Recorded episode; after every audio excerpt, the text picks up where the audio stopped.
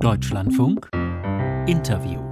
Am Telefon ist jetzt der Politikwissenschaftler Eberhard Holtmann von der Universität Halle-Wittenberg. Herr Professor Holtmann, ich grüße Sie. Hallo, ich grüße Sie auch, Herr Münchenberg. Herr Holtmann, wie sehen Sie das? Wie viel bundespolitische Bedeutung steckt in den Landtagswahlen morgen in Sachsen-Anhalt? Es ist ja auch schon gesagt worden, das ist der letzte Stimmungstest vor den Bundestagswahlen im Herbst, wobei man aber das mit einer gewissen Einschränkung nur ähm, so transportieren darf.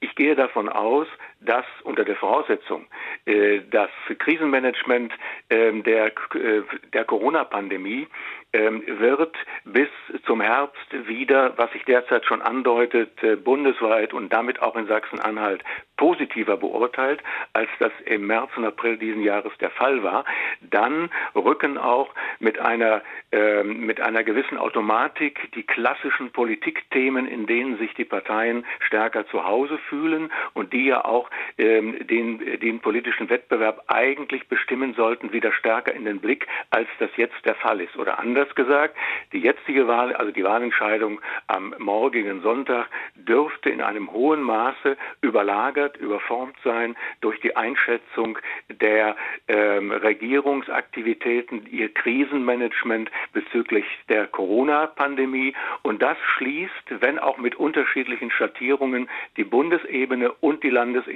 mit ein. Mhm, aber wenn man äh, jetzt sich mal vorstellt, die AfD landete vor der CDU, dann würde das doch auch ein äh, Tsunami bis nach Berlin auslösen. Das wäre in der Tat so und das würde auch in der Landespolitik sicherlich die bisherigen ähm, Gewohnheiten und Praktiken und auch Einschätzungen erheblich durchschütteln. Ähm, ich bin zurückhaltend, mich einer solchen Prognose anzuschließen, ähm, zumal ja ähm, ein Teil der, mindestens ein Teil der Umfrageinstitute das auch deutlich anders sehen. Es zeichnet sich in meinen Augen eher eine gewisse Parallele zu den Wahlen in Ostdeutschland äh, vom Herbst, Ende des Jahres 2019 ab. Auch seinerzeit haben ähm, gezogen von der Zugkraft des jeweils amtierenden Ministerpräsidenten die größte Regierungspartei, das war die CDU in äh, Sachsen, das war die SPD in Brandenburg und das war die Linke in Thüringen, auf den letzten Metern sozusagen noch Boden gut gemacht und die AfD jeweils auf den zweiten Platz verwiesen. Und schaut man sich die ähm, die persönlichen Werte von Ministerpräsident Haseloff an und auch deren doch erkennbaren leichten Aufschwung in den letzten ein, zwei Wochen in den Umfragen, dann deutet sich eine ähnliche Tendenz in meiner Einschätzung durchaus auch für den morgigen Wahlsonntag in Sachsen-Anhalt an.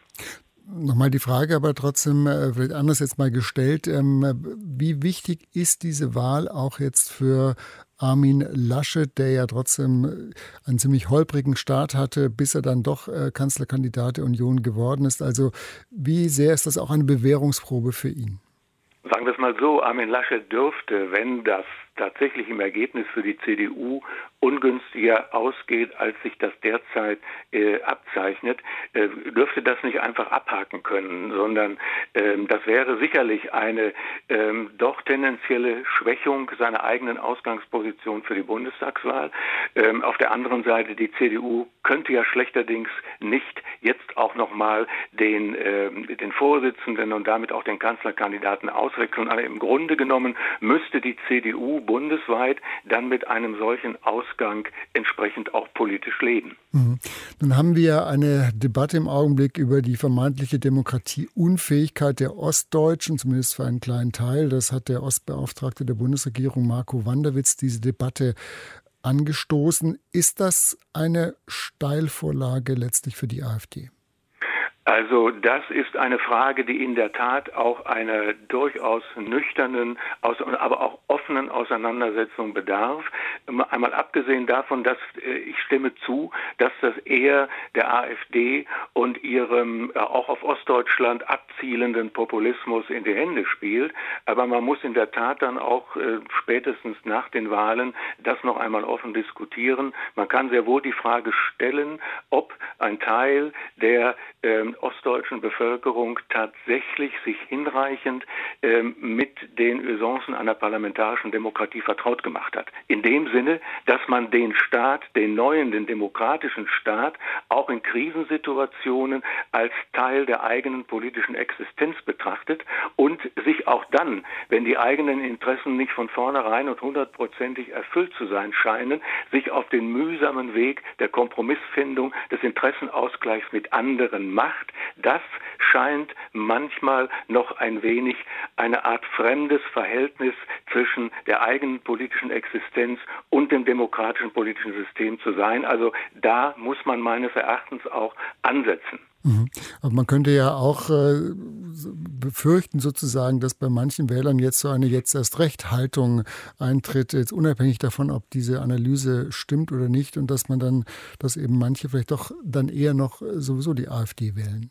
Das ist nicht auszuschließen, zumal, das klang im Beitrag eben auch an, ähm, die Umfragen, äh, die Umfrageergebnisse, ähm, gerade was Protestparteien betrifft, nicht unbedingt mit dem tatsächlichen Ergebnis dann übereinstimmen. Ausschließen kann man das nicht.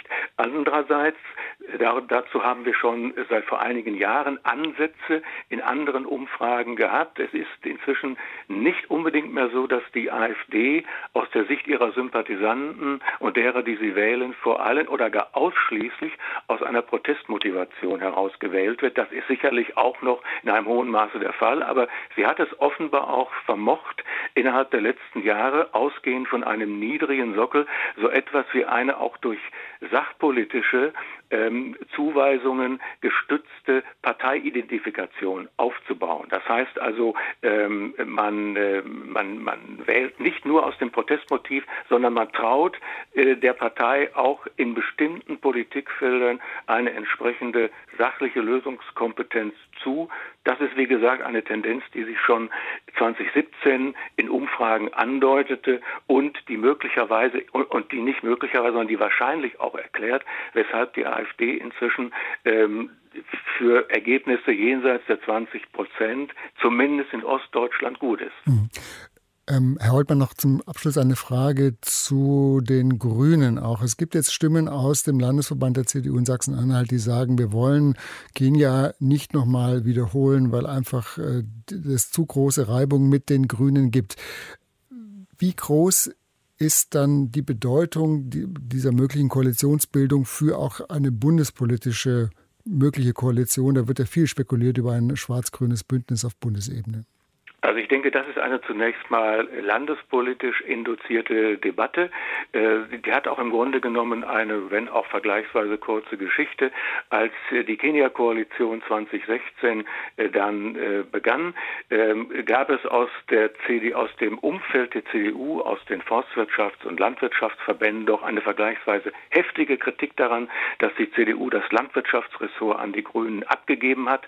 Das hat natürlich auch darin, darin widerspiegelt sich eine Konfliktlinie über Ausmaße und Grenzen eines ökologischen Umbaus der Landwirtschaft. Das hat auch sich im Grunde genommen als eine Art Konfliktstoff in der Kenia oder hat die, die Kenia-Koalition in den letzten Jahren begleitet.